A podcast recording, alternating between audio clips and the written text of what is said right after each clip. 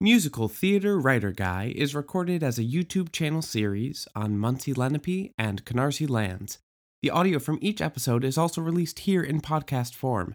To watch or to learn more, please find us on YouTube or through my website at michaelradi.com. That's M I C H A E L R A D I dot com. Enjoy the show. what it means when we're told like it's showbiz that's showbiz kid or like the show must go like like deconstructing those ideologies especially that showbiz and being like what does that mean? But also more importantly what is that used to excuse? And when exploring that um just emphasizing and you know it, it's a long conversation but it also can be a you know if anyone you know listens for a second and hears hey being mistreated by people with power um under the guise that that's how the industry works is is not okay and it's not safe and it's not healthy Hey everyone, welcome back to the interview series, Read a Real Talk. Um, we have on our uh, uh, as our guest today a writer who I met in 2014. We just figured out eh, at the BMI program, and um, I mean, I adore Preston so much. Like we just spent, I don't know, 70 minutes chatting before doing this. I promise we're not spent. There's good stuff coming. But uh there's there's just a lot of wonderful nuggets you're gonna hear today, I can guarantee you. So please welcome to the interview process, Preston Max Allen. Hi. Uh, oh michael it is a joy to be here it is absolutely delightful to see you I love you so much. I'm so glad you're here. I'm so glad that the audience gets to know you if they don't already, which they should. They well, I, but I think they should know who you are.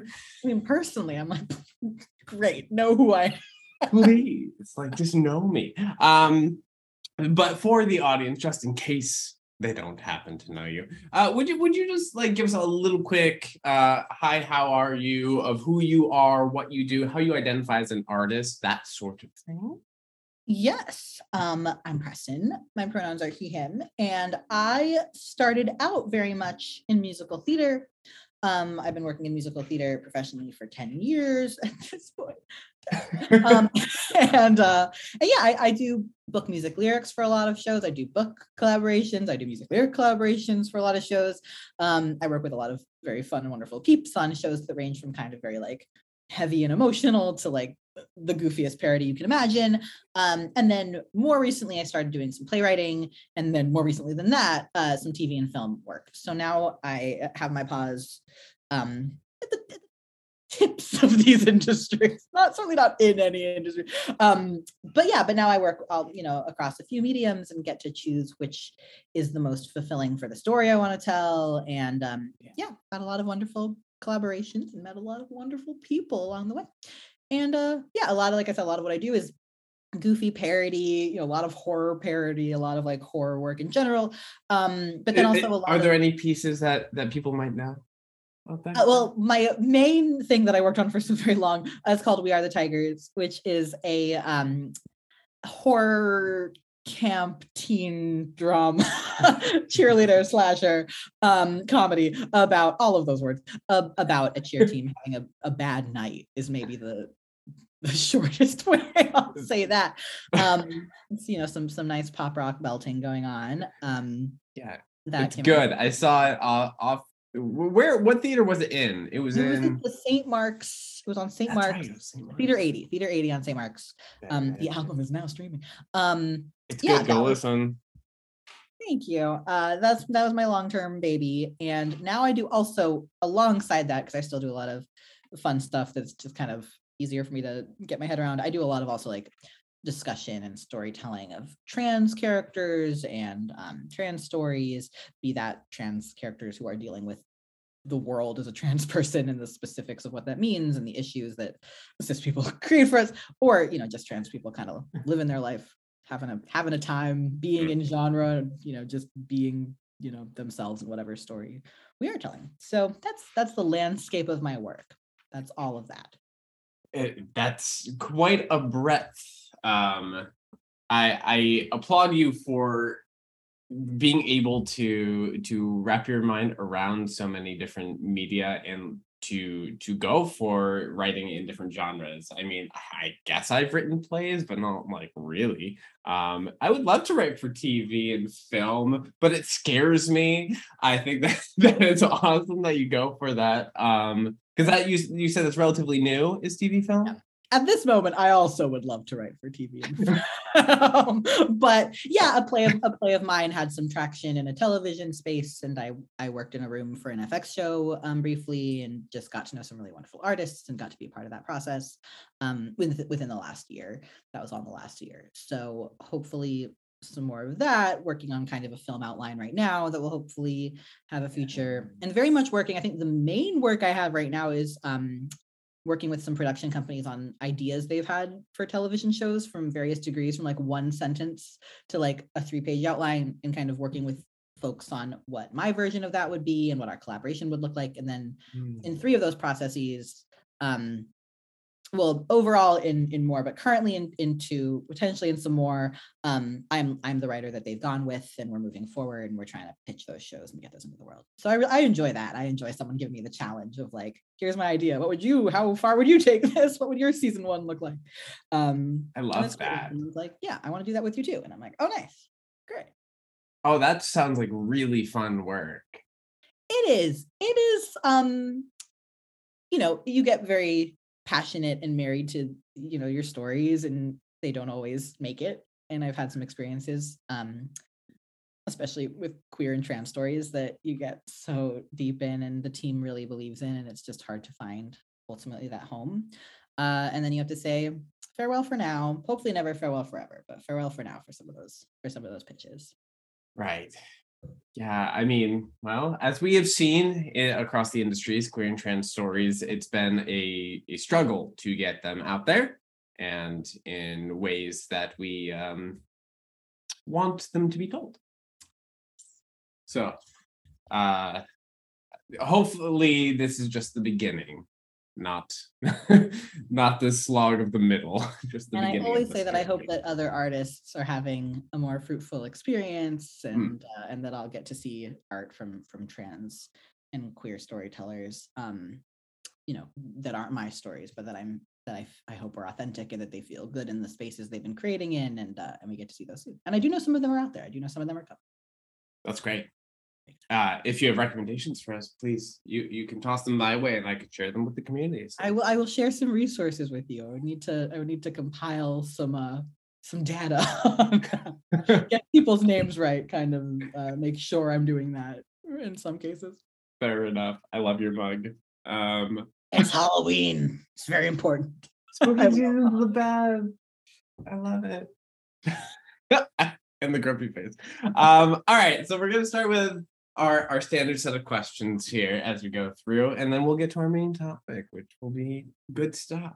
Uh, so, because this is mostly a musical theater sort of chat space, though we do talk about all sorts of things, um, I'm curious to know is there someone who's musical, uh, a musical theater writer whose work you gravitate toward? Not necessarily the most, but you find yourself automatically every time you hear something new has come out from that person or there's a new production of that person's work you're like aha i want to read more.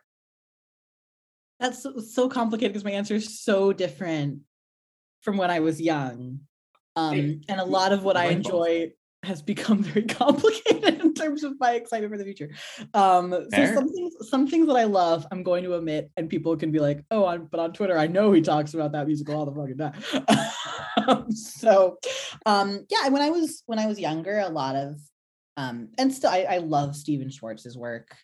Um, I got very depressed, like genuinely very depressed when I was 11 because I couldn't be watching Wicked. I wanted to just be in New York seeing Wicked all the time. I was like, I should probably work in this business and maybe also have a different mindset about about how I approach being in public spaces. Um, Spring Awakening was a huge one. Mm. Um, Tom Kitt's work I really enjoy. Whenever he's working on something, I know it's going to have a fantastic sound. Tons of other artists. Um, that I uh, you know, if I were to name them all, it would take forever. Robert Rokicki, I love Robert Rokicki, um, who wrote Lightning Thief and Monster Songs and several other things. Um, a really lovely human, a wonderful collaborator. Um, just a, a fantastic artist who I was so lucky to intersect with kind of earlier in my career and continue to know. Um, and then last year, I produced a concert of all trans, uh, for the most part, all trans and non-binary musical theater writers and some some cis collaborators who were welcome in the space. Um, and that you know revealed to me such an incredible group of people and you know uh, too many you know there was 15 songs in that concert um you know there's still some of that content exists um certainly the press releases so you can go get the names of all the artists from there i always keep an eye out for what shakina nayfack is up to an incredible performer and writer and direct across all facets um kit yan and melissa li um, I always keep up with who did Interstate and are now casting for Misstep. Mm-hmm. Um, incredible team doing incredible work. So yeah, those are the folks who are kind of who who have done some work recently that I'm keeping an eye on, um, who are kind of at the top of my mind because yeah, I've been seeing I've been seeing some exciting stuff about their development. So I recommend looking out. Heck yeah. What a great answer. That was so thorough. Thank you. I also genuinely love the musical Cats. there we go. I'll say it. Thank you for adding that in at the end. I appreciate that. I That's, needed you to know everything else first. I mean, I have seen Let's some. start out like this. oh no. That's the reaction I get. um, I do. I do love when you get on social media and talk about cats. It does warm my heart. It's this chorus line, but with cats. It's true. It's true. I'm doing anything else. It's fine. Oh Let them God. just be cats auditioning to die. Um, Ooh, phrased like that. Ouch. But in the you're world of not cats, wrong. they're coming back. Uh, The promised res. Well, we don't know if it's a promised resurrection. We don't see what cats too. Grizabella return. Um, where is that? well, someone could write it. Forget my emotionally impactful, culturally societally impactful Grizabella too. Honestly, Here we are. This more is like good. I love it. I love it all. Hey, we we want all facets, all facets of Preston. um, okay, so here is a a two sided question. So it's got a, an A and a B to it. So the blanket part is thus far in your career, which you've already said is a decade. So hey, woohoo! um, what would you say is your biggest challenge so far? And your greatest success so far. And I, I would like you to qualify those however you want to qualify them. Um, what a fantastic segue into what we're talking about today, because it's my it's the same answer for both, and it's like standing up for myself, valuing myself um, as an artist, and navigating the the sometimes complicated tightrope. And I'm not always perfect at it, but I'm not always good at it. Of like ma- making sure um, that I am staying as respectful to the people that I'm communicating with as I want to be respected um, and then going from there. And in terms of what I need out of that space and whether or not I'm receiving what I need back to feel like I can do good art and I can create authentically, um, and that I have the tools I need and the collaborators I need to put together a good piece. So yeah, I think that has been the biggest challenge because you know young artists are taught to take what you get um, and I did Uh-huh. that for a while, and it was not healthy, and it did not create a healthy mindset for me. Uh, and when I started to um, really be direct about kind of not adhering to that mindset, uh, you know, that's it's challenging. And I will say I've worked with and met a lot of people who 100% are excited to meet me where I am there. Mm. Um, so that's where I will. That's what I will celebrate in that. Oh, yeah. That's a great answer. And yes, very much hitting on the topic. We will dive more into this in a hot sec here, but The preview. that I mean that's I think a problem that that so many of us go through, if not everybody, um, in various degrees. But boy, would I just like to take a moment and celebrate you for feeling that you can put that in your success category. I don't know that I am currently there yet where I can. And I would just like to take the moment to say that's fantastic. So Thank you. It's tough because, you know, success emotionally can often mean not career wise. mhm. Um, like removing myself from a space can be it is a different kind of success and it can be a kind of bittersweet to very bitter or very you know just sad kind of experience but it has been very valuable and it is very reliant on me acknowledging where i am not following through as a collaborator. On me being aware mm-hmm. that i when when some when there is a miscommunication when something's happening i need to explore where i need to take responsibility as well. And i need to be open about the fact that i'm not you know gonna gonna be navigating everything effortlessly and you know as respectfully as maybe i could have or you know i missed certain things and bringing that into the conversation with the expectation that other people will as well Yeah. Yeah. The safety that comes along with that acknowledgement from everybody involved, it makes those hard conversations so much easier or better, or at least actually productive.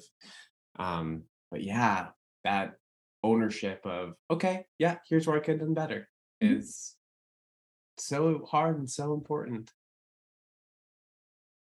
Still working still working on it Well, are are are we ever done working on it? I, I we are not no the forever journey of taking responsibility for our shortcomings Indeed. Oh, mm, hmm I feel it in my soul. Um, okay, so next question. Um, again, kind of a two-parter because I want to talk about the macro and the micro. As a writer, so let's start there. If you want to keep it in musical theater, you can. You but you write in different genres as well. So I'd love to know of like your full pieces, which one gives you the most pride at this point in life and if you if there's a song as well specifically a song that you feel that way about i'd love to know that too yeah i think that i've i've had such prideful moments in different shows because sometimes you're with you're there with your collaborator and you're watching something and you're like that is what we wanted and we got there together and it was not it was like messy sometimes it wasn't always but here we are and we're watching it and that's just like that's beautiful. Um i think a big instance of that was working on in 2019 um a musical i write with my writing partner on that jessica kahkoska and our wonderful creative team on that. Um we developed at the chautauqua institution. We had 10 days of development it's just an incredible group of people and it's like a very isolated place uh, where we were just really in it together and it was just really special to watch you know the teamwork um, that had gone into that and to see the you know the three we had three performances that were like fairly designed and it was the first time we'd kind of seen it that way and it was just cool to just all be there together and all appreciating the work that um, had been put in and yeah and then also I, I i take a lot of it's a complicated relationship with tigers but i can i can experience a lot of moments like that where i'm like like i did my best i did my best with a group of people that i feel really good about having created with and made some really extraordinary friendships and found some really special connections within that work. Um a song i wrote a song called try that is um in a, a musical that is probably never going to happen which was a hard you know separation realizing a show is not going to move forward and you know you wrote a whole show and you loved it so much and it's just not going to have a life um you know beyond what what your was on your computer or the couple readings it had um but there's yeah a song called try um that was performed by lauren patten in a concert of mine and i i, I really like it. I, I really could kind of revisit that and go listen listen to yourself. Yeah. Listen to your own advice. But also that that song is very much about how hard it is to keep getting up and keep doing these things that are difficult. Be that you know in the in the in that song the example is you know and this isn't quite the level we're getting into today but in that song like the, the example is you know putting your shoes on and leaving the house is kind of the level that they're discussing in that song. Um so it, it's sometimes just that that's hard to to manage but yeah that's my i think that's my i think that's like my go-to those are good answers. Those are very good answers. Um now i want to hear that song. I i've not heard that song but oh I, I feel like that moment when you hear something you've written sung and you just get that vibration of resonance in yourself it, and hopefully in the people around you as well but like having that just like, oh, okay, this this is doing something in the world that I think I wrote into the piece, and now I'm feeling a certain way. It's just such a wonderful moment to be able to have. Yeah. It is. I mean, also on the flip side of that, the other song that I'm super proud of is In the Rage, Carrie 2. It's called The Legend of Carrie White. And it is just a character's explanation of everything that happened in Carrie via Patter song. And there's some harmonies I find very delightful. Um, and I'm really proud of that one too. Because I, I wrote like that's a song where I listened to it. I'm like, oh, if someone else had written it, I would have loved it. But like that's badass. So I'm glad I did. that's like the only song I'll say that about. I was like very proud of my Carrie recap patter song. I think that I know I know there are people who like really appreciate try. I don't know if anyone else appreciates the legend of Carrie White that I do. But if we don't show up for ourselves, who will? There it is. Oh my goodness. Wow. I, I, guess so. I haven't heard Carrie 2. I think you you posted maybe one song a couple years ago on Instagram that I heard, but I, I haven't really we haven't videoed in a while. We've got to do some more video of um. We have a lovely, you know, cast and group in Chicago. We're doing it tomorrow. What? Um, we've already passed. we're doing it in the past. Um, we try to do it. This will be the fifth time we're doing that concert. We just try to do it every. I try to do it every Halloween. Um, in New York or Chicago or wherever. Whoever wants to do it. Who wants to have a little spooky seventy minute Carrie two experience. That sounds delightful. I would love to see it at some point. I will not be traveling to Chicago tomorrow, however. All right, tomorrow, hop on that plane. Slack it off. oh, good, good answers. Very good answers here. Um, all right, one one more before we dive into our main topic, which is I know you've already mentioned Wicked. It's fine if we go back to Wicked for a second, but is there a particular show that made I'll just say that made a, a, a big impression on young Preston, but more specifically, if you'd like to, um, made you think, yes, I want to do musical theater? So when the Wicked and Spring Awakening and Next to Normal era of my life was still kind of in the performancy area era. So like, mm-hmm. what was it where I was like, oh, I want to write? Because the first musical that I ever staged was a television pilot. What? So and we put it on stage at my at my theater arts high school. So at that point where I was like, oh, I'm gonna write theater, I was still like, I'm gonna write television by way of musical theater. And then and then just from there realized that I had much more of an ability to stage shows than I did to do film work. Mm. So I hmm. pivoted completely just by virtue of that.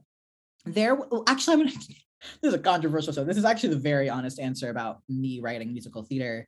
Um, while I was in college, there was a show called White Noise, very controversial musical um, that was playing at the Royal George in Chicago. And um, I imagine it was an attempt at a pre-Broadway tryout. Whoopi Goldberg was a producer on it. It was a very complicated show that dealt with some themes that um, audiences interacted with very differently and used some language that was people just were not interested in sitting through kind of fundamentally and and i went to that show eight times because it was early in its you know its life and i think that might have been the conclusion of it um just because i i every night it was different like mm. entire because it was a it was you know a tryout and i think even long past previews numbers were getting replaced character intentions were changing, like character relationships were changing. And it was just so interesting every time I like showed up and watched it to see this, you know, musical that the soundscape of it, there was some there was some good music in it. Um, even though the songs were scary, it was based, it was loosely based on Prussian Blue, which was that like girl, that young girl duo of like Nazi singers. um so it was kind of about like what if the music industry tried to hide what they were really singing about to make them popular. Um, played by, oh my God, I want to say Mackenzie Mauzy and Erin Davie. Davies, Davie. I think that was who it was. I have okay. to. Um, it was a great, it was a great cast. Um, and then it was also very much about two black artists who were being put into a category that was not authentic to their voice in order to meet the expectations of the industry as it like their managers felt that black men needed to be seen to succeed so some very complicated themes wow. that were just very hard to balance. And I enjoyed every time showing up and seeing what happened and how it went. And um, yeah, I, I always am curious about like what happened to that show or what those conversations were like. Um, and that was really formative because I was like, oh, I want to be and I want to change. I I like that we can change things every night. I like that we can Mm. explore these. Like I'm so used to seeing shows when they're done and being able to be like, oh, it, it it's a living, breathing thing. This kind of storytelling was super, super, super formative for me. Um, and I was writing Tigers at the same time. That was my my freshman year of college, and I had started Tigers and was workshopping that in my little way at that point.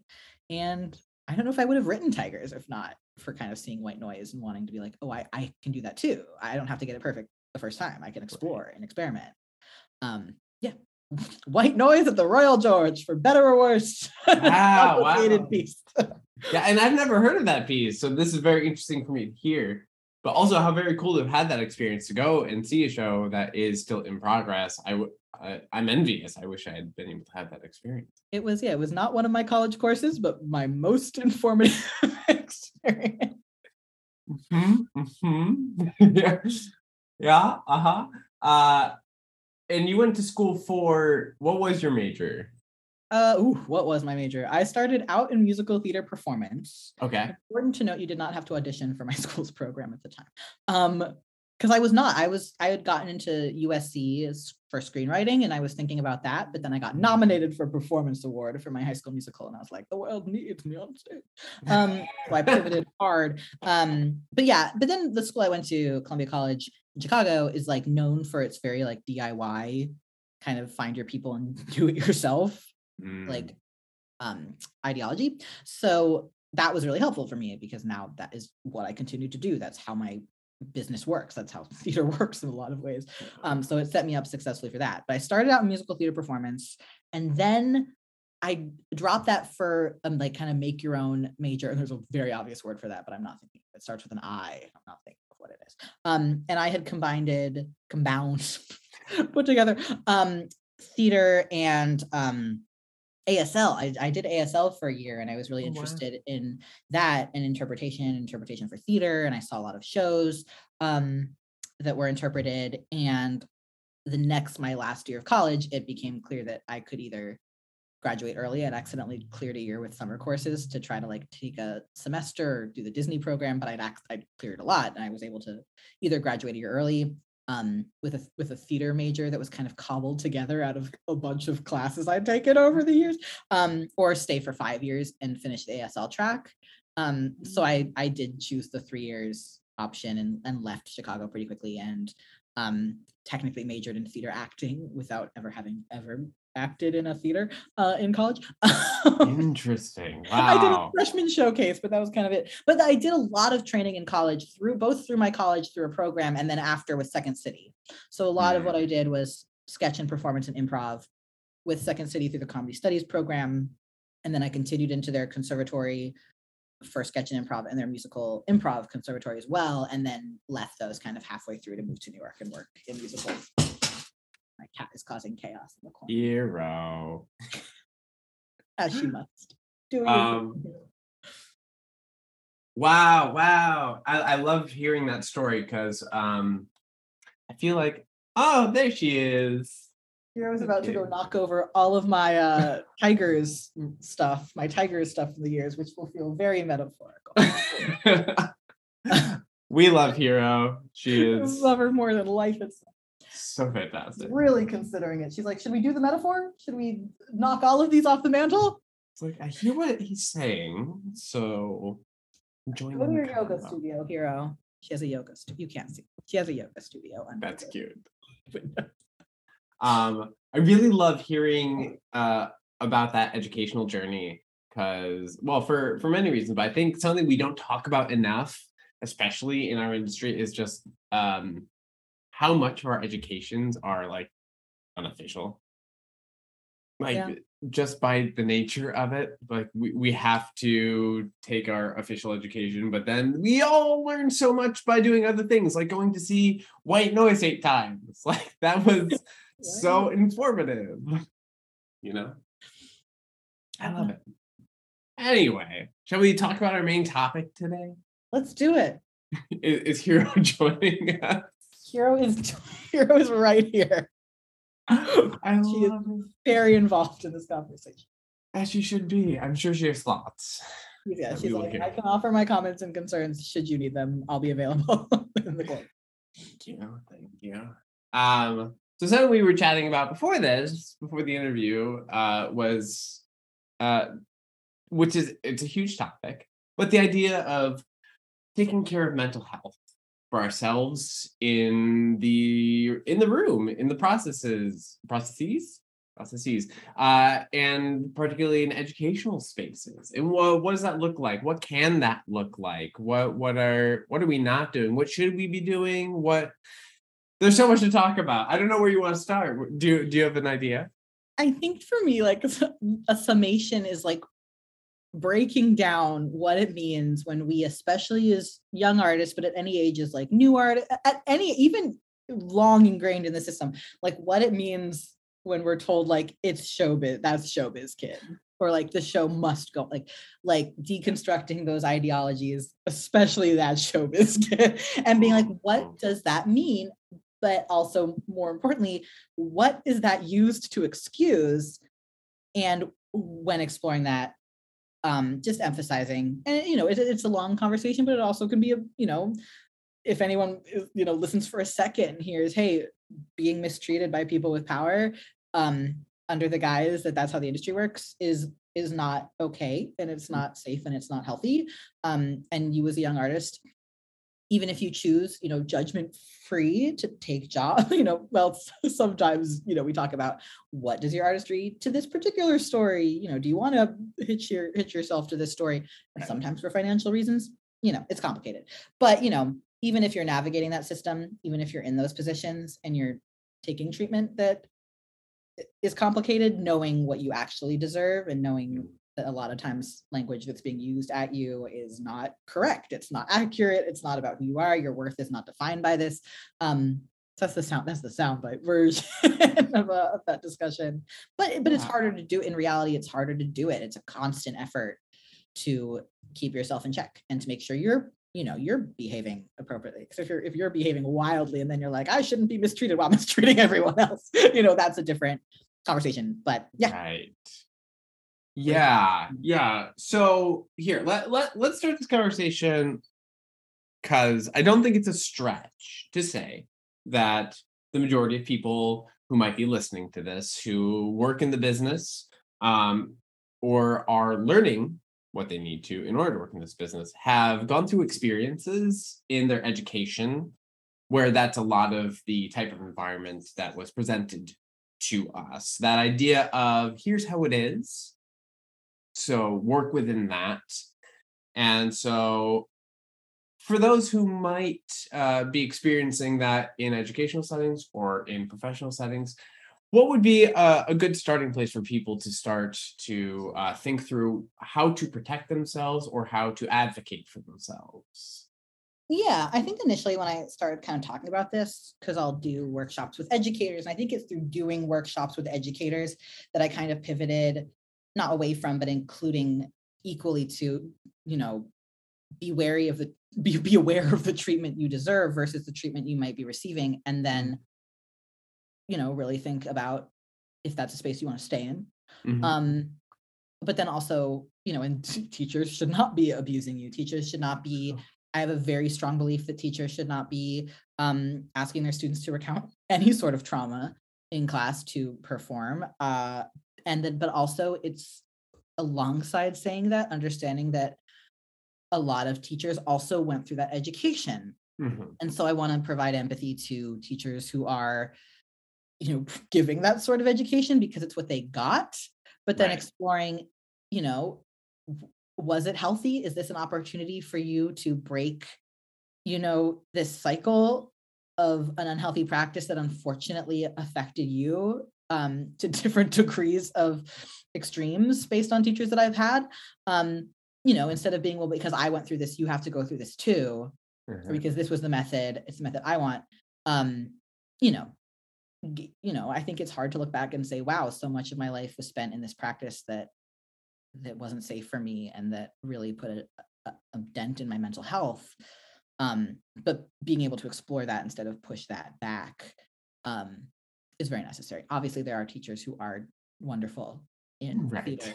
Um, but I do think that, you know, a lot of it is if you're not crying, you didn't do the work. If you're not invoking some horrifying memory to get through this scene in class, you know, you're not doing it right. And that is absolutely untrue.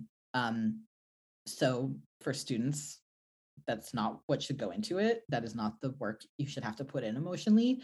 Um, you have to be able to sustain performance. You have to be able to uh, be trustworthy in terms of what you can Mhm. bring every night. And if, you know, if you're being asked to put yourself in that vulnerable position, um, it's not fair to you. And you're being put in a position to not be able to be necessarily a partner that's going to be able to create with a group if it every night depends on you invoking trauma Yeah. in an unhealthy way to to get through a performance um but then yeah but including teachers in that discussion and saying like i hear you i hear why you think this is the right thing to do um let's re-examine that Yeah. Yeah. There's a very entrenched way of thinking, um, particularly on the acting side of things, where if,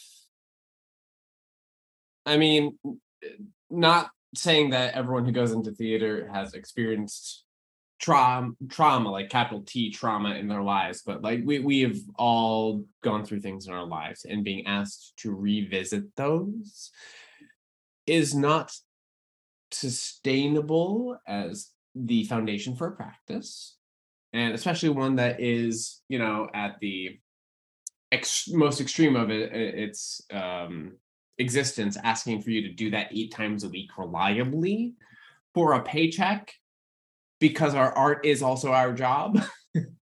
Um and there are other ways. And um you know I, I think that system's holding on real real tight to this idea. And i think that's why i'm like it it doesn't mean you're any like it it means you're like um you have much more longevity as an artist if you can Yeah. do away with or like uh, we had talked about earlier um you know people if there is value if if a teacher finds real value in in exploring and methodologies that explore people you know actors past i don't think an actor's past at all affects how their performances like could come out. I think that you can you know you don't need to pull from trauma. You can you're an actor. You can figure you can like learn how to act um that but also like offer you know if there is value in it if it's a practice you want to get into offer mental health services with equal importance work with the counselor at your school or your college um, to be available to be to have a session with the students after any sort of practice. And i think for me it's even more like oh what trauma is going to get you to you know yell i burn dinner most effectively um, but instead saying if this scene work that we're doing and the content you're delivering does invoke some of these memories for you or does put you back in a place of personal trauma or personal experience. How are you going to take care of yourself through that? How are you going to get out of that? How are you going to deal with that? Um so yeah for me it's like it's more like the opposite of if that happens if you experience that making sure that you're safe and okay and processing and have access to to healthcare um yeah. especially as a student is like paramount. It's so important. Um and i've had teachers who have taken extreme advantage of that and not offered that and then disclosed to me really tragic outcomes that performers have had because of of methodologies that this teacher found exciting that created exciting unpredictable performances um, but caused actors immense harm and that was something that was a price to pay as i was educated. I was told in high school to lose weight for a role in high school to Mm. lose weight for a role um, because it was considered like a sexy character. And i the weight i had according to for some reason, like was not going to fit that mold. And i'm like well why was i told to lose weight and not that all sorts of bodies can be desirable? Why were we not Mhm. dismantling that ideology? Why are we not celebrating you know the body i had as a body that could be romantic and and you know worthy of that track and instead being like well you can only do that if you're going to lose weight. The damage that had on me was extreme and that came you know not just from theater from all sorts of angles. Um in terms of how my body was treated and discussed by many people by peers and adults um but i think that there's no circumstance that a teacher should tell a student to lose weight and not only that, that there's no body type that should be excluded from a kind of role. Yep. Um, we talk about that a lot from trans angles, like cast trans people in heroic and romantic roles. It doesn't, you don't even have to acknowledge, like, it doesn't, you're not, sometimes you are making that role trans. Sometimes it's just a trans person playing that role. Both are great. Okay. As long as the actor is comfortable and respected. Um, but I think there's for some reason in this business, I- think a lot of what we say is true of a lot of businesses. I think a lot of businesses expect, you know, this kind of like eat shit when you're young attitude. A lot of this. yes. I think theater especially puts an emphasis on extra stuff, including body and weight, and um, certainly other performative performance performance industries do that well, to different degrees of extreme. Some more extreme than theater. Um, Yeah.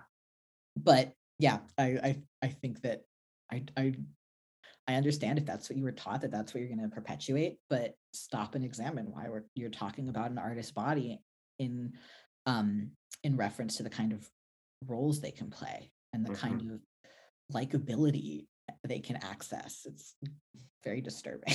It is. It really is. Especially like it's disturbing blanketly, but especially when we're talking about educationally.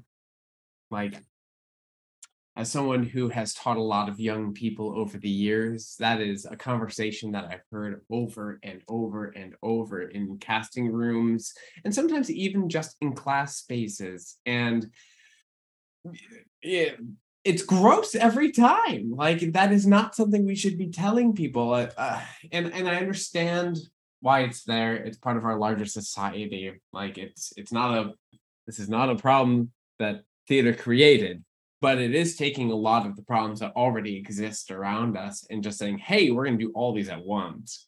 Good luck and stick to the system." But we we can do better. We And- have to do better. and it unfortunately takes looking back and going uh, you know for educators for professionals who've been in the industry a long time going and yeah unfortunately this was handled in this way while i was working in this space or while i was being educated in this space and that is what i absorbed and that's what i thought was true Mhm. um but it doesn't you know that's why i said that's showbiz it doesn't have to be the way that it works and it's so Right. much healthier and my favorite example of you know trauma based uh performance discussion is the joker or joker the movie joker versus this billy on the street sketch with julianne moore which was you know Mm. joker we hear about all the different actually different people playing the joker throughout history about all of the you know work they do to disappear into the character and traumatize their their like castmates and and stuff like that and that's you know edgy and exciting versus this billy on this edgy and exciting versus this billy on the street sketch where he takes julianne moore around um or billy eichner takes julianne moore around as like a person in Times Square that you can give a dollar to. And if you give a dollar to her, she'll deliver a monologue from one of her movies from a note card. And it's a comedy sketch, but the monologues are from some of her heavier films.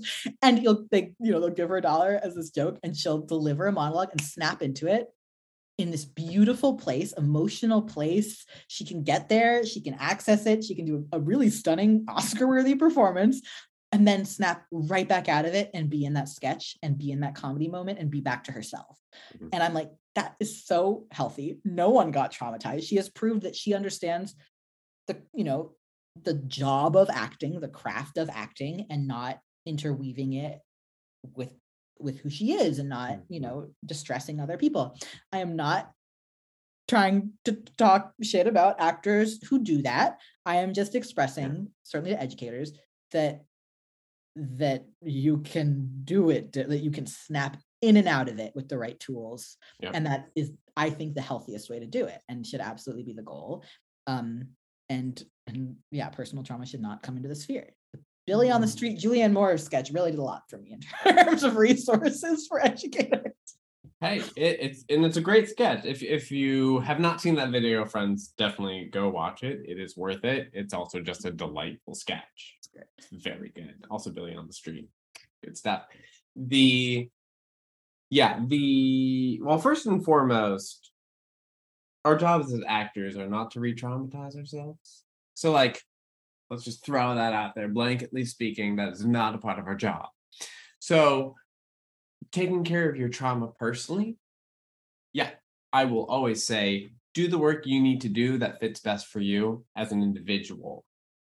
But our yeah, what you just said, it's not to bring trauma into the space. That's not our job. That's not anywhere in the description. Our job is to take stories and tell them. And tell them as authentically as we are able to. And that's that's it.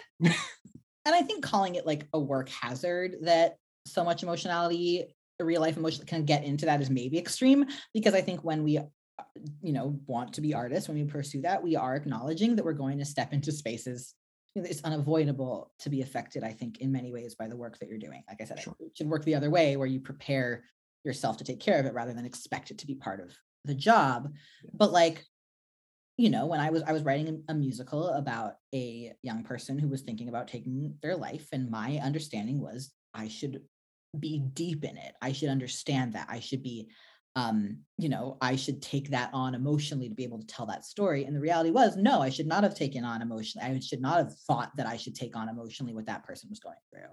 Um, and thankfully, I did realize it was affecting my day to day, and I was mm-hmm. letting it kind of creep into everything that I was doing. And I got therapy. I went to therapy, um, and ultimately, you know, I was writing that story to express.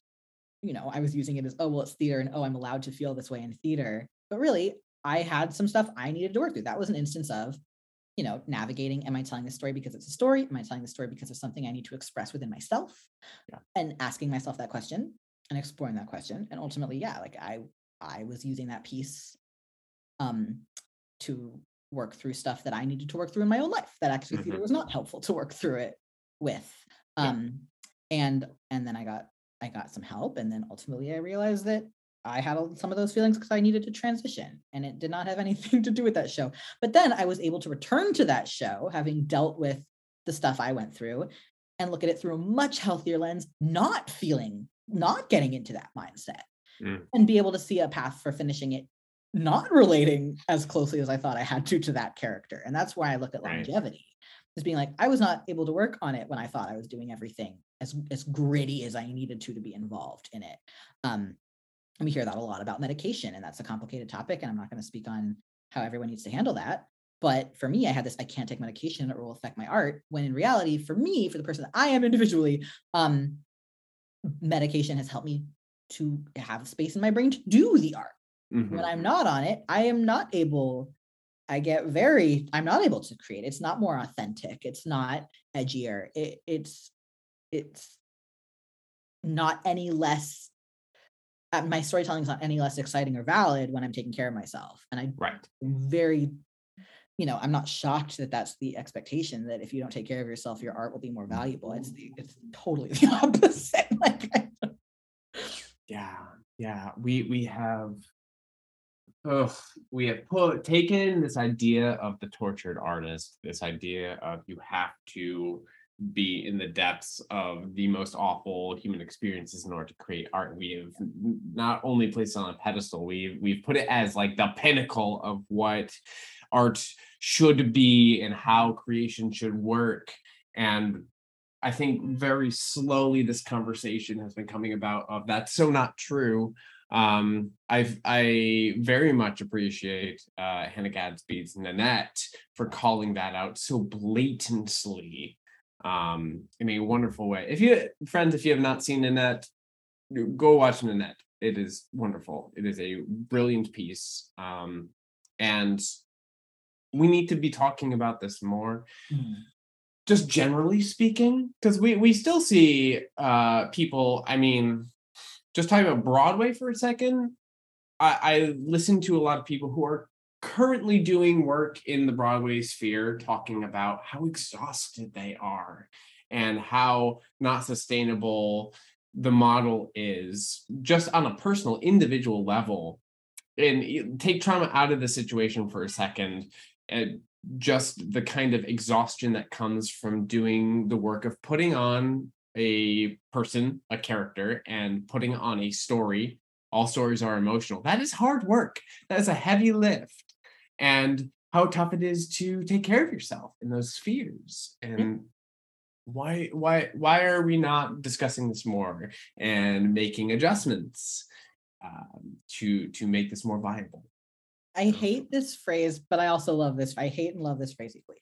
And I feel like if you are only watering the garden of your career, um, your own garden will die you have to water your own and then if your garden dies you can't water the garden of your career. you've lost access to that you have to water the garden of your life of your friendships of your health of your relationships of the space outside of your career the space outside of your education like you have to create that life for yourself and then there's and then the i think the more and more that that garden blossoms the more and more you can water the other garden um but yeah I, I feel very strongly about celebrating life outside of the industry.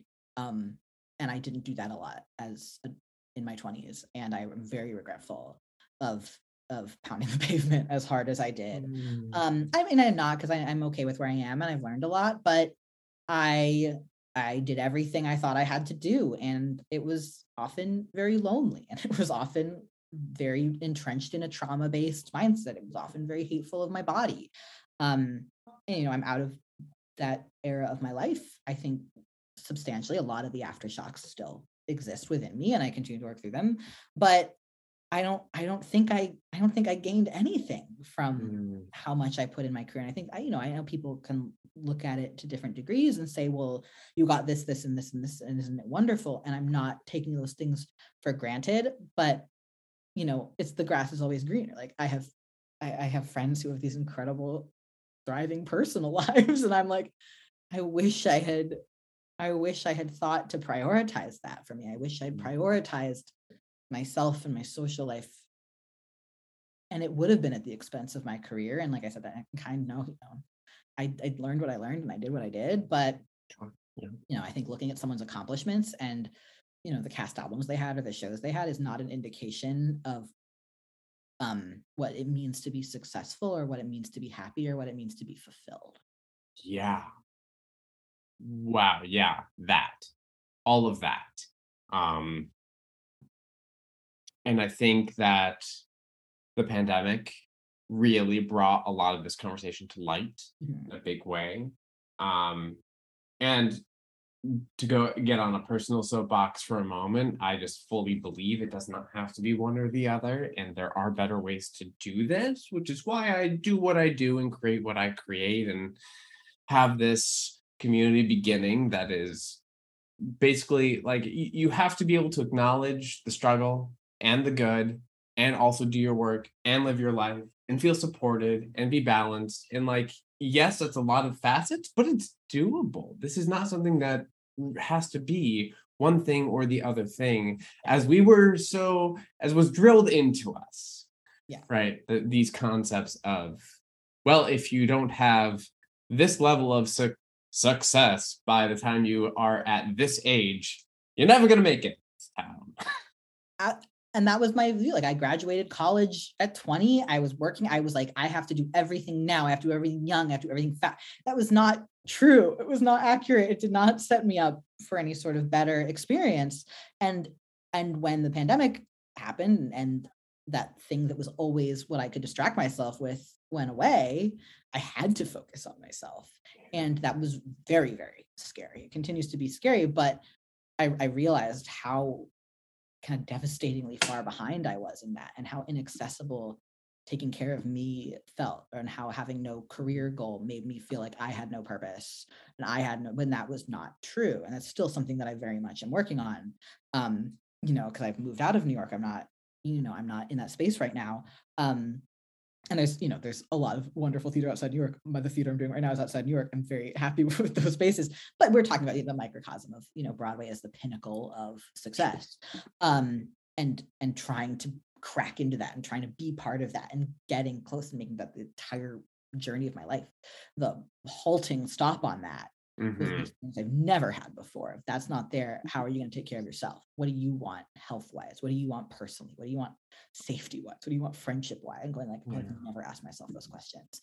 And that is such, such, it's not even a massive part of life. It's like the core of what life is to yes. ask questions and pursue those things. It's not, you know, can I get you know, this article on playbill.com. All due respect to playbill.com.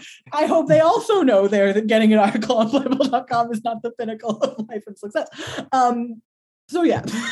yeah, I mean, being being a human and living life, this is that's the the thing. That's why we're here, right? This is the the whole point. And then Oh, please, you want to jump in? Go ahead. No, no, no. I, I agree with you. I was just, I was agreeing and I was thinking, you know, I know that there are people who can look at this and say, well, he is, I've had a lot of privilege and a lot of ways to get into the spaces that I've been into. And my family su- supports, you know, emotionally. And in the moments where I, you know, it was between, do I leave New York because I can't pay rent? Help, you know, help me in that way. And I have to, I have to acknowledge that. And I have to acknowledge that for people who are like, well, of course you can say that because you hit these certain checkpoints in your career. But I, I, do feel very genuinely that it is worth saying that I'm I'm grateful for the spaces I was in. I was privileged and lucky in so many ways, but it, I have to acknowledge the toll that it had on me, and you know the grass is always greener effect. And I hope that it, it helps people not only you know keep wanting to be in theater. It's not the takeaway at all, but also you know understand that when you get what you thought you wanted, it doesn't often i think more often than not it doesn't feel like that there's there's right. a different you know a toll when when you get that show it's not that oh i got the show it's that now everyone's talking about well if the reviews aren't xyz then you know we failed you know, mm-hmm. no not that that's verbatim a conversation i've had but there's always another checkpoint there's always another thing that just makes it impossible to keep up at every yeah. stage so acknowledging the privilege and the luck and the experience that I've had and pairing that with I do just so genuinely believe that that I can't only say there's value in other things because I but it's just so important it's so important to know. Yeah. Yeah, I mean watching over the past more than a decade of being here in New York, I am still in New York. The number of my friends, even before the pandemic, and then uh, all, to a greater extent during the pandemic, who left the business.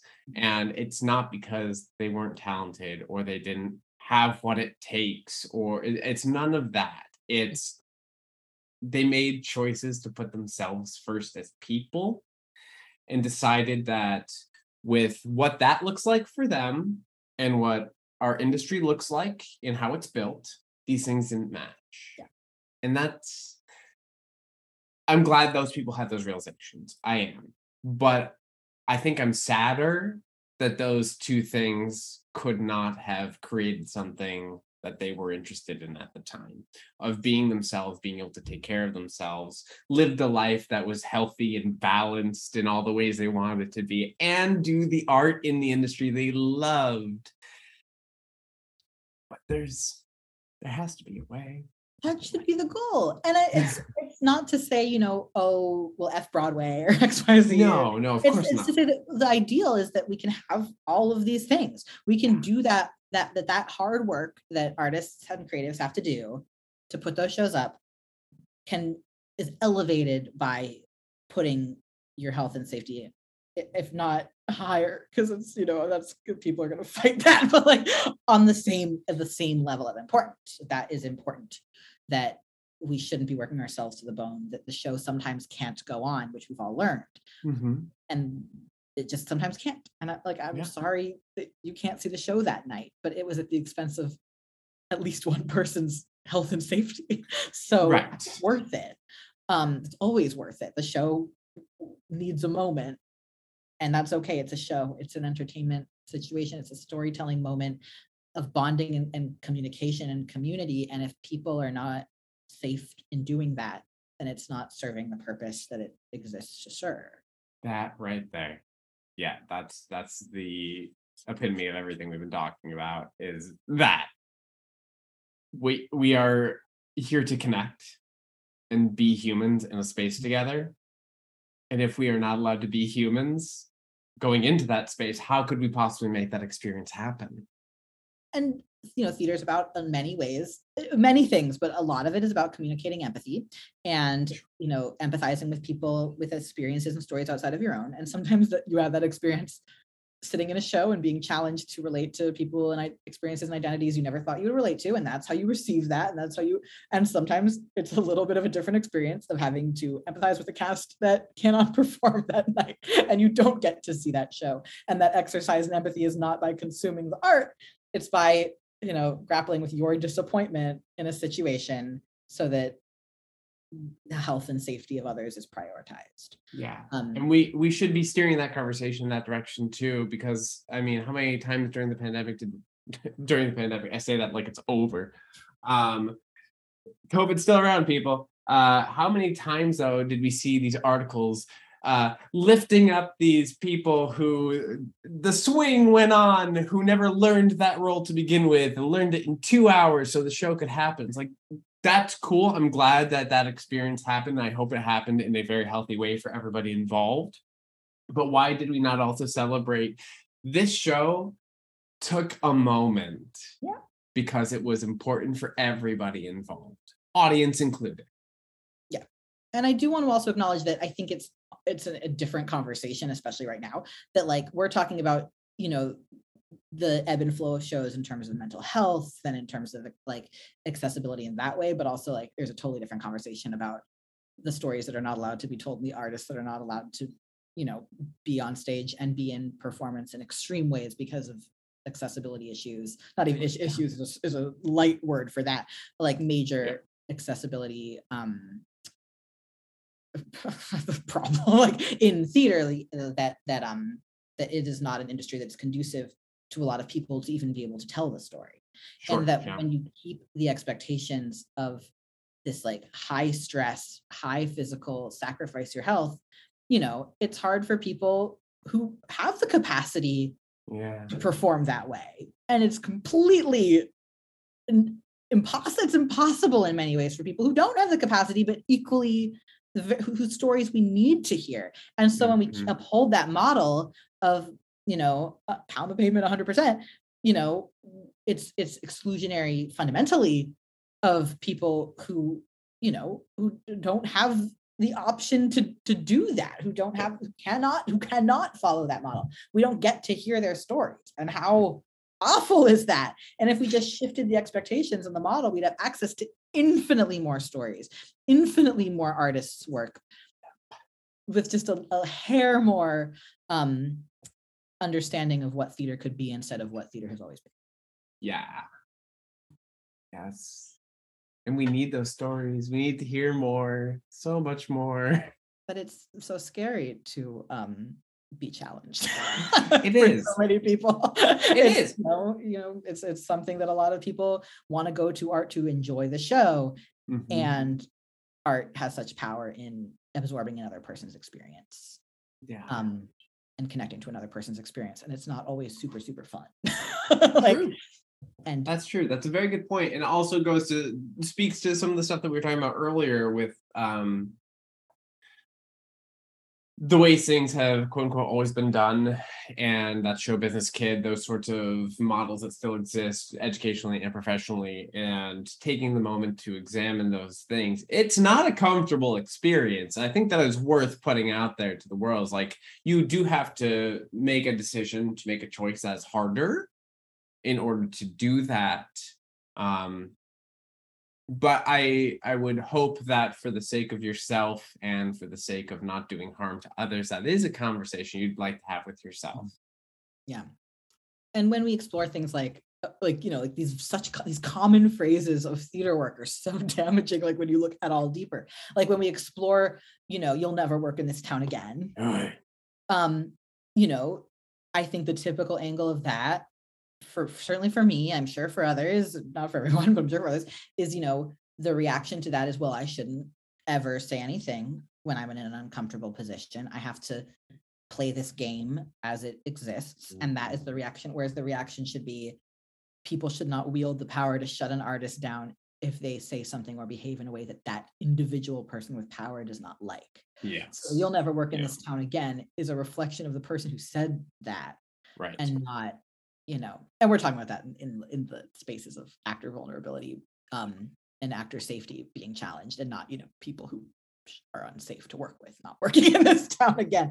Um, yes. you know they that's a different conversation but it is often used as a power play against people who are just trying to seek um, better conditions Absolutely. Yeah. And we've we've seen this happen time and time again, I think over the past year and a half, as as people have begun to speak up a bit more about their experiences, having some of the blowback be in that realm of, well, then get out sort of a feeling. But um I I continue to have hope that these conversations develop in a better way, in a more positive way, in a more productive way and that um, we begin to figure out other ways to do things that live outside of the system as currently is. And I think that there's a generation of of people now coming into theater who yes. already know all these things, who already have all these ideologies.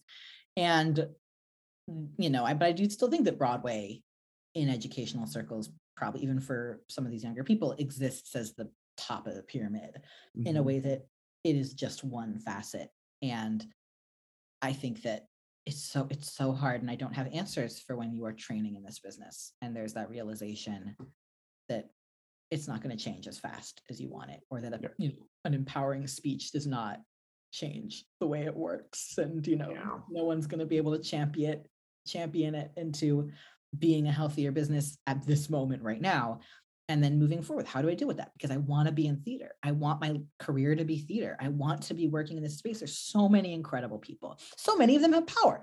There's yeah. so many wonderful people in the business. So many work many wonderful people. But mm. You know the systems are not set up to be financially sustaining and True. you know as you're, as you're balancing out you know how can i live this dream of being in theater but also stay healthy um I, I like I said, I, I think that it's this complicated balance of opening the door to the idea that occasionally not pursuing theater and occasionally you know putting that aside certainly having another job. I i don't know any theater artists certainly anyone who's not on who doesn't have another job. Like it's everyone has another job. Like you cannot yeah. you cannot afford my show was off broadway. That was maybe going to pay for expenses in new york for two and a half months. Like maybe. Like like that's fine. That is not a sign of failure. Everyone it has one. But also being like if i step away from theater it's not a failure. It right. doesn't mean I'm done with theater if i'm taking some time to assess what success looks like versus what i thought it looks like versus fulfillment what i thought like navigating all of that doesn't mean that you're stepping away from the business or it doesn't mean that you're like giving up on your dreams it's just figuring out that that success in theater and fulfillment and storytelling and creative collaboration um, can look like many, many, many different things. Yes. it's not it's not Broadway in a lot of those cases. And that shouldn't be the expectation. That shouldn't be the educational expectation. Yes. Um, you know, I've had in just I, I, look back at these experiences I've had in a room with friends in college, and that was just some of the most fun I had. And I want to go back to that. Yeah. I know it's not financially sustainable, it's disappointing, but I'm assessing now and I'm working through what I want out of my creative career and my storytelling. Mm-hmm. And it's, you know, those moments were worth it to me to, yeah. You know, put the other pieces together in my life to continue to try to pursue that feeling in as financially sustainable a way without sacrificing my health and safety, without sacrificing my values, while still making sure that I am listening to people who you know the industry has failed in much greater ways than myself mm. and making sure that i'm continuing to make sure that whenever i'm in a room um, i'm going to advocate as much as i can for yeah. changes in this industry even when i know it's easier and safer for me to keep my mouth shut and and do the work and yeah. do what i'm told at the expense of other people and people who are excluded from those spaces entirely. Yep. Yeah. Yeah. And I'll I'll take a moment here to just pinpoint on something that you've you've mentioned several times now, which is uh, financial viability or stability. Our entire industry is not financially viable top to bottom, plain and simple, Broadway's model really isn't sustainable financially. And we know that in our brains. Um, and yet, we haven't quite figured out how to navigate this yet, but it, it is something that's true top down, which means that no matter where you are in terms of level of the work you're creating, you still need to figure that out for yourself. Mhm. And I I will always ask people to have that examination of themselves and their lives and see because like whether you're you're doing an eight eight shows a week on broadway or whether you are doing a small reading of a new musical of something that like your friend wrote it- it's the same thing. You still need the balance no matter where you are and what you're doing. Um and i also want to throw out there uh a student of mine said something that was interesting this last week or the week before that was about the financial um, viability or lack thereof of the Broadway model, which was they made the observation that before the pandemic, in the quote unquote resurgent golden age of Broadway, we had some shows out there that were doing some of of the work that maybe the system doesn't ask it to do Mm. but that since re the reopening we haven't quite had any of those shows because the focus has been on things that are money making or at least have what they think is the best shot of money making. And it's shifted the artistic landscape even here. I mean, and and when we are seeing those shows get some faith, like Strange Loop, which won Best Musical, which is an extraordinary show and is you know and the pulitzer. less and the Pulitzer less than a year, um, and uh, what I think that says is why can't I mean, there obviously there's answers why, and I know there are people who are working on this, who are producers on Broadway, who are excited and energized and interested in dedicating themselves to changing this landscape. So they exist. Mm. But like, can Broadway be a place where it can financially sustain those ticket sales for Strange Loop and that like functionality, you know, at a different degree than what it needed to stay on Broadway? Mhm. Um, you know, can we facilitate different you know levels of sellability at this high of a level of um knowing a show exists like pr like can that exist can we give that coverage and that pr and that celebration to shows that are going to sell at a different rate than wicked and lion king yeah like can we figure that model out Yeah. So i pose that question i know it's, it's complicated i know people are like no and i know why and i'm like okay like, i don't know why. but i'm just saying i'm just saying that out loud. Yeah i mean uh someone pointed this out to me a few years ago which i don't know why my brain never thought about it this way but we here in new york we talk about broadway we talk about off broadway we talk about off off broadway and those are very distinctly different things almost like they exist on three different manhattans um whereas uh west end theater it, it's not like you're confined to these blocks in these theater venues. It's it's if it's there and it's in London and it's up and it's running, it is West End Theater. And like we don't do that, but we could so easily.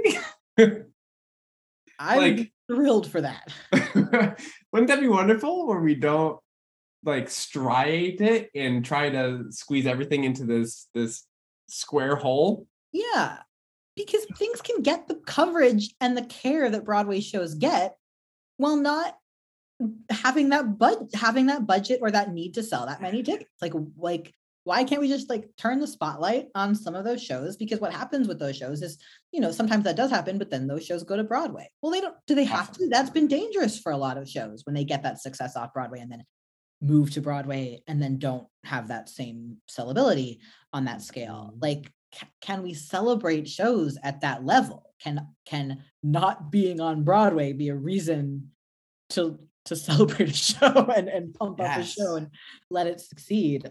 Um yeah. I mean, Yeah. I guess we see that with like Sleep No More and stuff like that. So it's very possible to do that with Sleep No More again, a massive show, very large budget. But it- yeah, it is it is possible. But I It think you know, there there's a a question I ask of my students when when they're talking to me, like my writing students, when they talk to me about their shows, which is I always ask them, where do you want this show to go?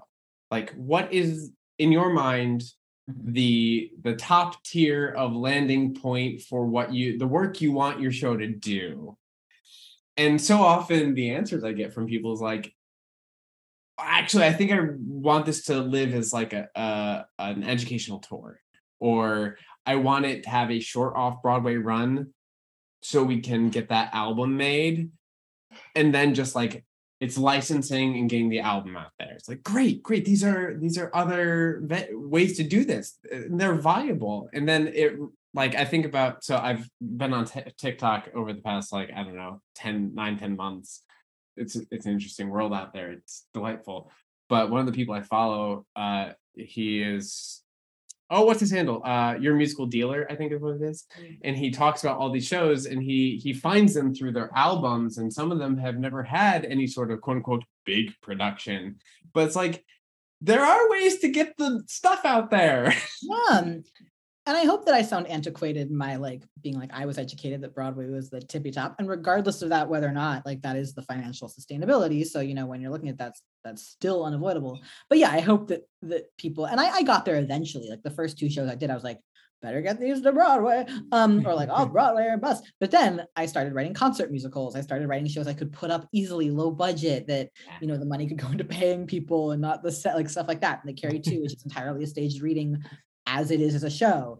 Um, and and so that became more. I was like, oh yeah, I just want to be telling stories. I just want to be out there with my friends doing this work and getting as, as far as we can to reach people because we like what we're saying. But I think TikTok has definitely changed the game on that. The thing for me that I struggle with with TikTok is that as a as a writer who's not a performer, it's not a medium that I enjoy creating for, but it is such a pipeline now because I think a lot of writers have to perform their own work and have to have that ability to present it in a way. And it's just not, I tried that and I pushed myself into that and ended up writing a play about how catastrophic that was for me.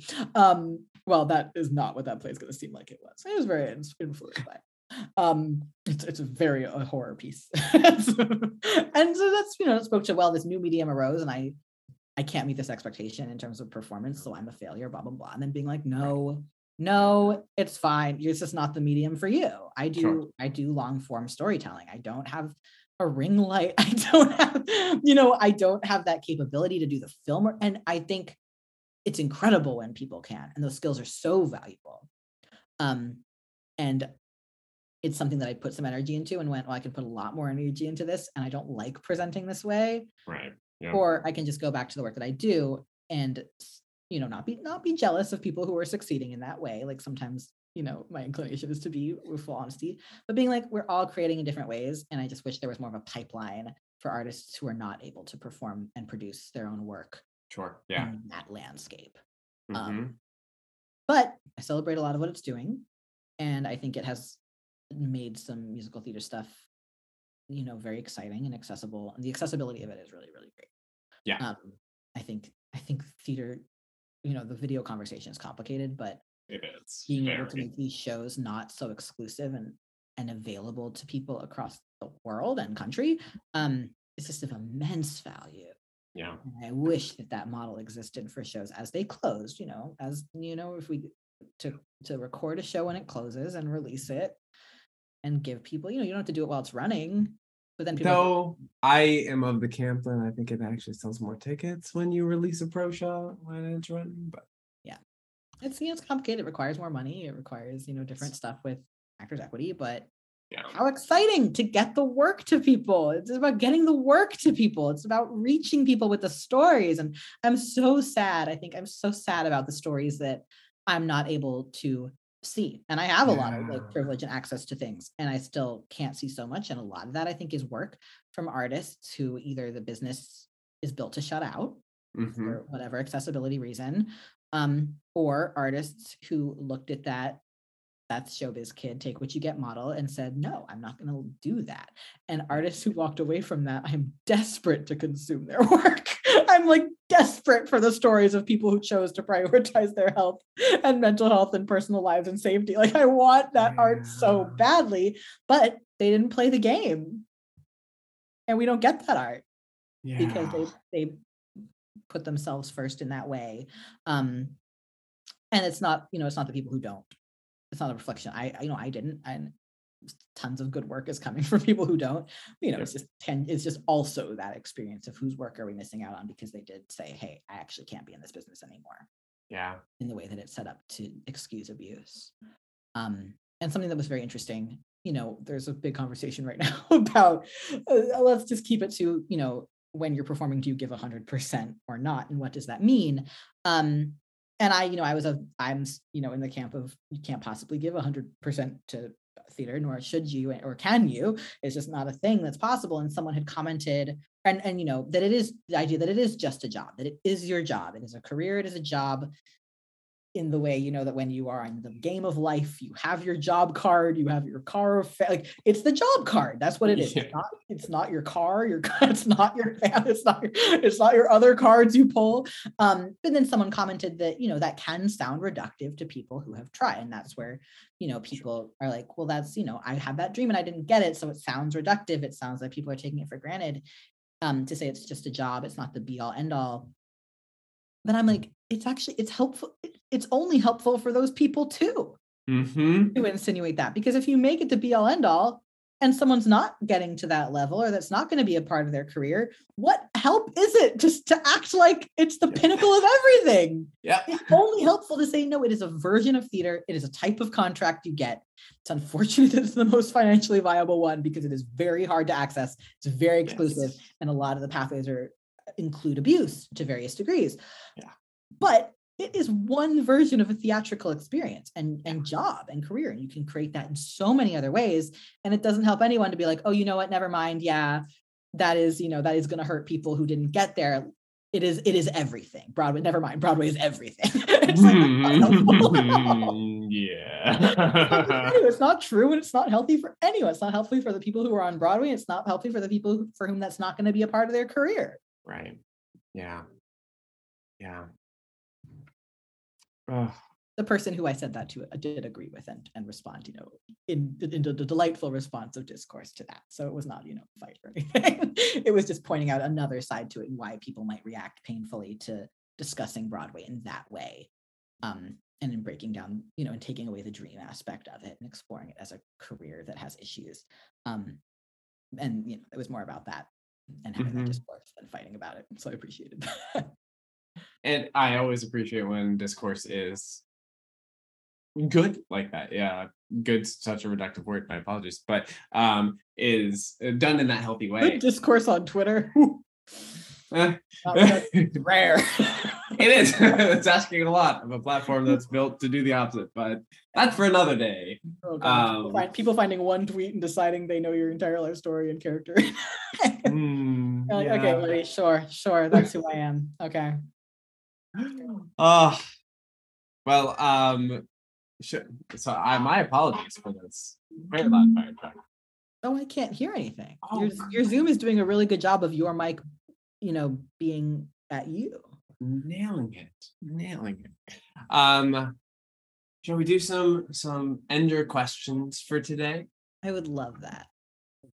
So, so I'm curious because you do you do a lot of writing in various forms. What's your favorite non-writing activity? See, this was so hard for me until the pandemic because I was like, if it's not going to be, if it's not of value, if it's not of career success, it's not something that is important for my life. And if I if I can't make a money out of it, if I can't make success out of it, why would I even do it? Um, I really like. I'm like I like seeing movies right now. I'm doing a lot of that for myself, which is still within the scope of my career. Um, I really like. also like I take very long walks. I will go on like Oh. two hour walks. I live by the lake. I stayed in Chicago, honestly, largely because I, I like the city, I like the space, I like the rent, but I love living by the lake. And there's, you know, this this pathway um on Lake Shore that goes all the way down the city, down, you know, from one of the top north neighborhoods all the way down. And I live by that now and I can just walk that and put on some music. And I'm not I'm right now I'm not even listening to music as much. I'm just like absorbing the world because usually I'd be like, oh, I'm gonna put on you know, an, an playlist I made based on this character or this story, and I'm going to devise the story while I walk, and that will make this walk valuable, and that will give me Mm. purpose during this walk. And I'm like, no, don't don't look at the birds, like look at the lake, look at the water, look at the people, and that Yes. is new for me. But I I really love that. Like I have playlists now that are just for me and are not for characters and stories. Um, because I am like not unfortunately, I work in something that I love, and it's so hard to keep loving it. I love music. I love it's, I I need it. I need it so much. It's a huge part of my coping mechanisms, and I want it to stay. You know, I want it to stay in a world where I can listen to it and not feel stressed out. And I'm starting to be able to do that. But also, I'm very good at Beat Saber. I am shockingly good at Beat Saber. Um, so I've been really disappearing into that. I really lose myself.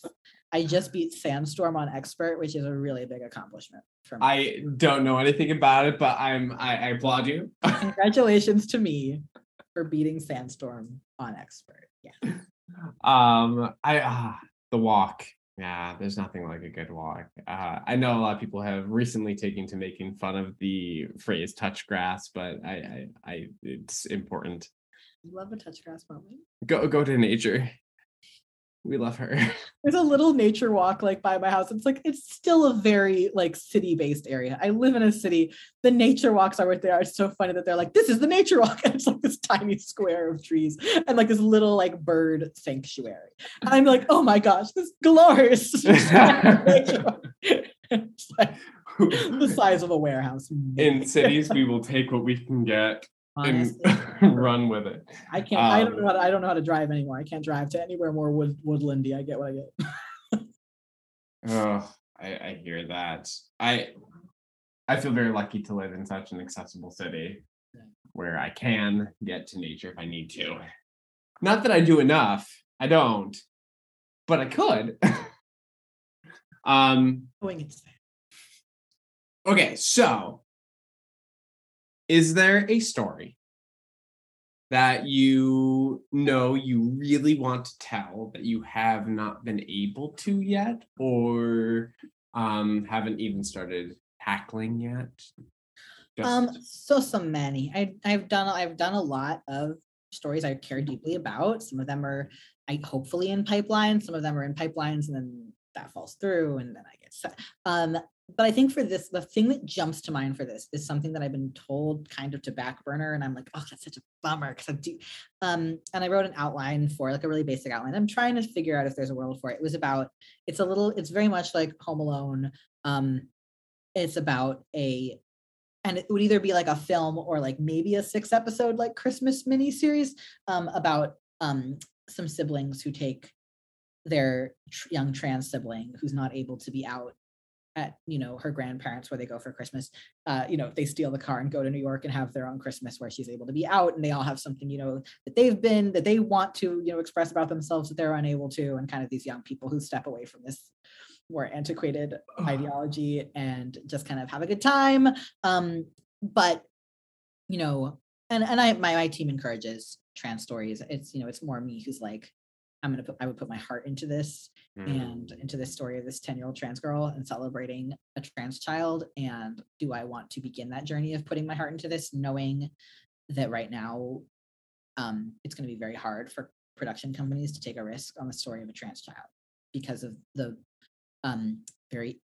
incorrect lies that are being spread about the community and, and the words that could be thrown at those companies for supporting trans children right so I hope that I can find that future for this piece because I love writing a Christmas movie. Um, and I would really love to do this. And I liked my outline a lot and I really believed in it. So we'll see. We'll see if I can get my my Home Alone trans film. But pardon me um my fingers are crossed for that because that sounds amazing and i want that um I yeah, I mean, we'll see. I have a meeting next week where I'm gonna try to, but I also wrote I wrote a Christmas movie that was oh, this is complicated. If people stayed this long, it's fine. Um where it's very much about it's it's small, it's nuanced. It's about uh, a, a cis straight woman who does not like Christmas, um, and she lives next to this trans guy. Her neighbor is a a trans man who is unable to decorate his apartment because he just got top surgery. And she helps him decorate his apartment. And he loves Oh. Christmas and he loves the spirit of it. And she's very hateful of it. And, you know, it turns out that her hatred of it has a lot to do with how her family treated her gay brother who has passed away and her association of Christmas and, and some of the religiousness of that family with really negative things. But his love of Christmas and his love of that spirituality even being trans and being disconnected from his family um, and how they kind of come together to create their own kind of spiritual landscape. And what I maybe should have realized was we're at a place where I think in film, especially, you know, we're watching people who are considered very, you know, conventionally attractive, you know, often like we're watching white, cis, gay people get suc more success if you know and, and still struggle in film um you know following models that are tracking models that we're very familiar with that explore similar themes and so and so writing a film that is meant to kind of comment on that when we're still not even able to have the representation where we're just existing within it Yeah. a, like exploring how queerness is portrayed in Christmas movies. I'm not sure we're there yet because we don't have enough queer Christmas movies to even like just enjoy, to just have the Christmas romance. And I see it from both ends. I think both should be able to exist. I would love to have this film that is candid about the queer experience, but I also understand that sometimes you just want the gay version of it. And there actually there's a lot of um really exciting and queer and diverse Christmas movies that have that stream. So a lot was a was not the right word, but there are some. There are some that exist. Um, yes. The streaming world is kinder to the community and to diversity. Um, Absolutely. kinder is, a, is still maybe not the word, but uh, we'll see. I mean, I get it. I'm not going to sit here and be like, it's not it's not enough that the stories we are seeing are still in very conventional and very acceptable um forms because it's good to have them because we don't we don't have them, those Right. things. we don't have you know love simon was monumental and that was you know the story of two very hot people falling in love that, that you know audiences were very i think comfortable watching that not even not even it got i think it got protested still and you know it was Yeah.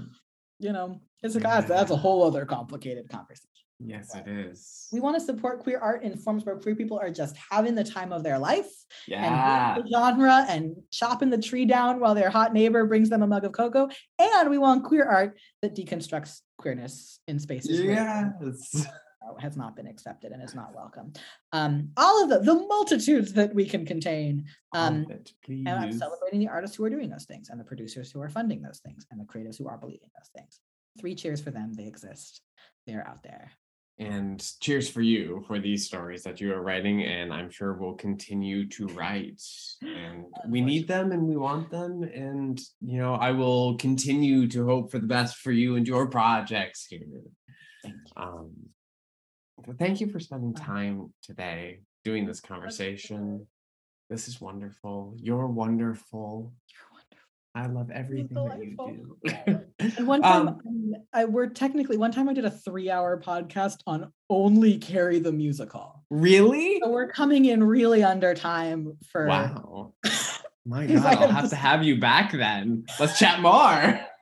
I can go three hours on Carrie. I think we even had to cut ourselves off. I love Carrie. Uh, That's Carrie and Mamma Mia. Here we go again. this, this is a conversation for another day. Absolutely. We will be back. We will be back with this convo. I can promise you. Um, uh, where should the people find you, Preston, if they do not already follow you, which is a travesty if they don't? Oh, they are welcome to find me anywhere on at Preston Max Allen.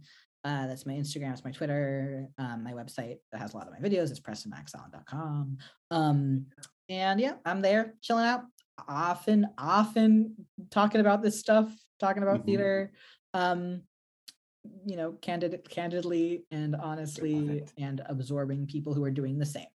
Yes. Um, Absolutely. I will have all those in the description below for the people. You will be able to just click click through and please do follow Preston. I mean, it is a joy to follow Preston. Also, if you really like hero content, if you haven't had enough hero today, still, she's sleeping now, oh, what an angel. We there's plenty of hero also on Preston social media. So And also, I do recommend if if you are willing to Google anything, the press release, the Broadway World press release for the uh, the concert I produced with with a wonderful team called A Place for Us, celebrating trans non-binary artists musical theater.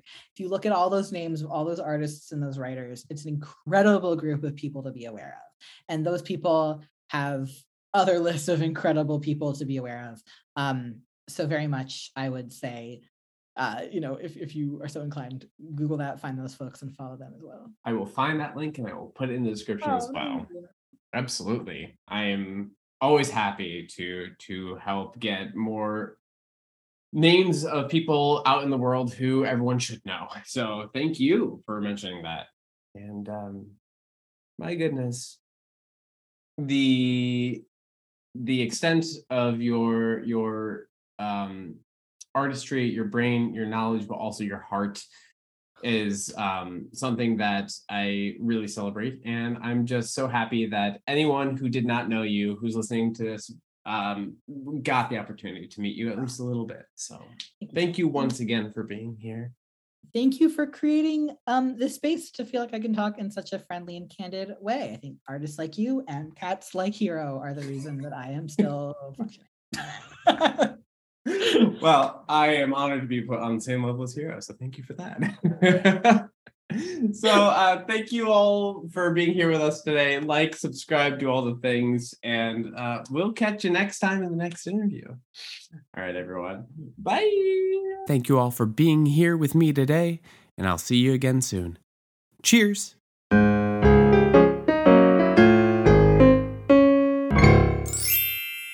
Thank you for listening to Musical Theater Writer Guy, available wherever you get your podcasts. If you enjoyed this episode, please make sure to rate and review this show as it really helps others to discover what you already know. And please do share this show far and wide so we may all become an even closer musical theater community.